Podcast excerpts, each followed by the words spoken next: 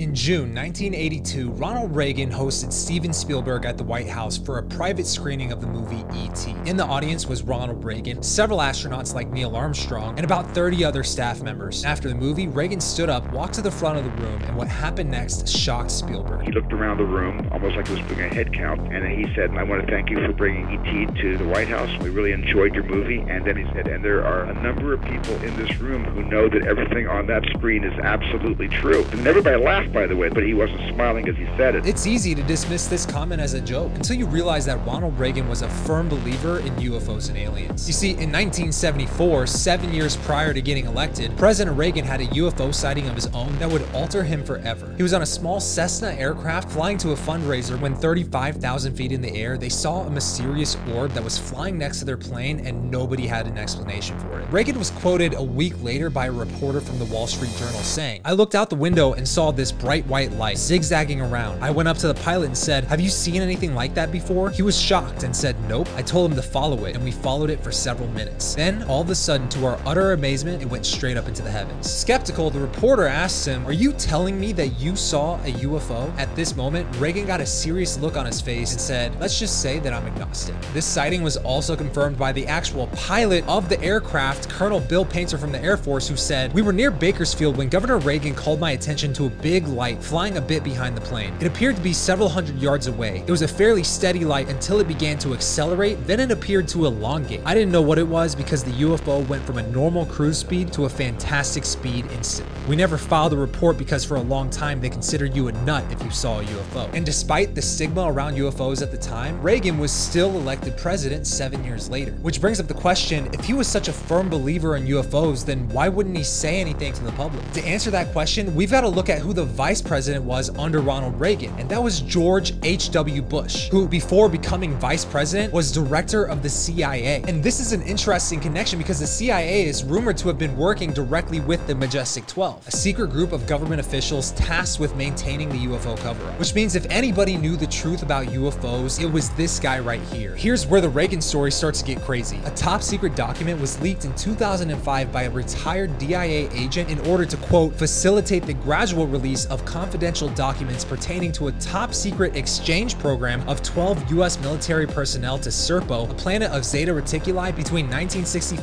to 1978. And it contained the full transcript of the actual meeting where President Reagan was briefed on the entire topic of UFOs and extraterrestrials. And they even called this issue above top secret. They also discussed details like recovered UFO crashes dating back to 1947, how one of these crashes had a survivor and they called him Eben, which stands for extraterrestrial biological entity. The Ebens are from a binary star system, which is about 40 light years away from Earth, and they're one of just five known ET races that have been visiting Earth for quite some time. And honestly, I'm just scratching the surface of everything they talked about in this meeting. But what's important to note is that after this meeting, President Reagan completely changed his tone on UFOs. He went from openly talking about how he believed in them to not really saying much about them ever again, while ramping up all the military operations just in case relations with the ETs started to go south. And that's when Reagan decided that he wanted to create something called the Star Wars Defense Initiative, which is a military program that would give us the ability to shoot down nuclear missiles from space in case the Soviets happen to send one our way. What's funny about that is in 1985, President Reagan met with Mikhail Gorbachev, who's the former president of the Soviet Union, where Gorbachev said that Reagan privately asked him, What would you do if the United States were attacked by someone from outer space? Would you help us? I said, no doubt about it. He said, we too. And that conversation lines up perfectly with a speech that Reagan later gave at the UN saying, I occasionally think how quickly our differences worldwide would vanish if we were facing an alien threat from outside this world. And yet, I ask you, is not an alien force already among us? But just because President Reagan was briefed on UFOs doesn't mean all presidents get the same treatment. In fact, most aren't told anything at all because to career politicians, the president is just a temporary hire who will have that position for eight years tops. Take Jimmy Carter, for example. He was president right before Ronald Reagan, and like Reagan, Carter also had a wild UFO sighting of his own in 1969. What's crazy is he actually filed an official UFO sighting report with NICAP, the National Investigation Investigations Committee on Aerial Phenomenon. He even made a public statement saying this after filing that report. I'll never make fun of people who say they've seen unidentified flying objects in the sky. I'm convinced that UFOs exist because I've seen one. Years later, he even recalled this UFO sighting on Larry King Live. Tell me about the time you once saw a UFO. I was outside a school lunchroom one night, and I and about 25 men were standing around, and all of a sudden in the western sky, we saw a strange light coming toward us, a round light. It got closer and closer, and right above the pine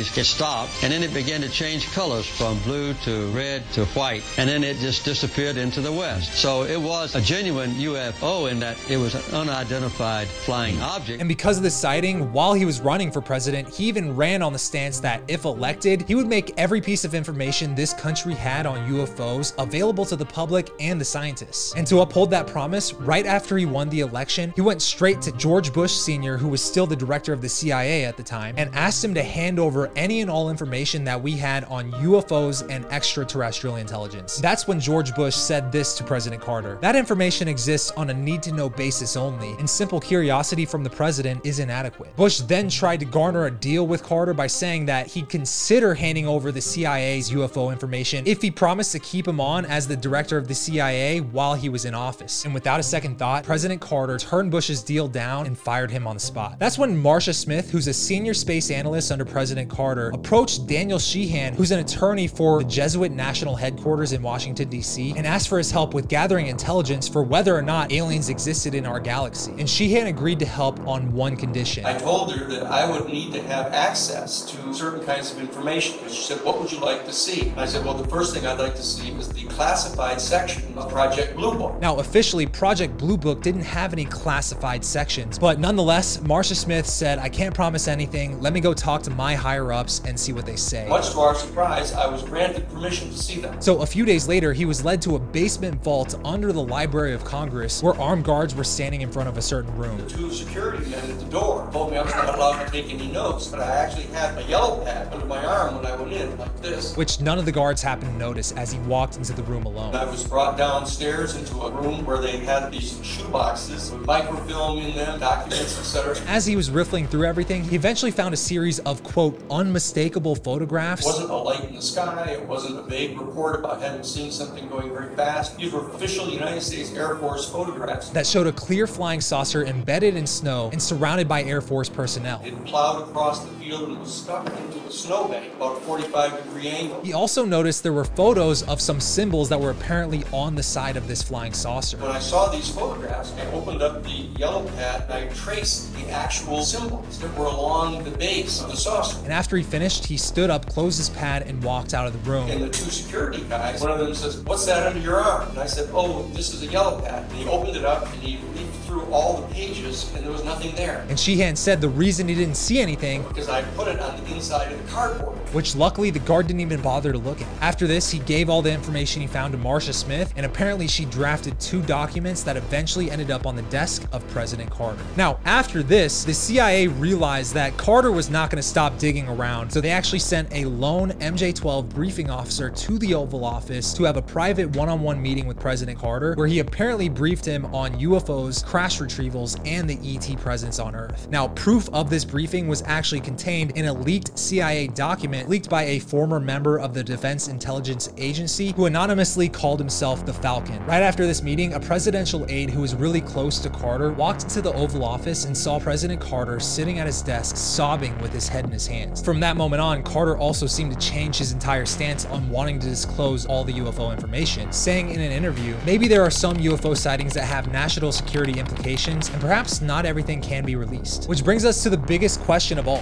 why? Why do presidents who are clearly interested and seem to believe in UFOs stop talking about it altogether once they get in the White House? Is it because UFOs actually don't exist? Is it because we don't want other countries to know the technology we have access to? Or is there something much more sinister going on here? To truly understand the answer to these questions, we have to go back to 1947 when the CIA was first formed, just five months after an entire naval fleet was allegedly attacked by a flying saucer that could, quote, fly from pole to pole with incredible speed. And I tell the entire story of what happened in this video right here. Check it out.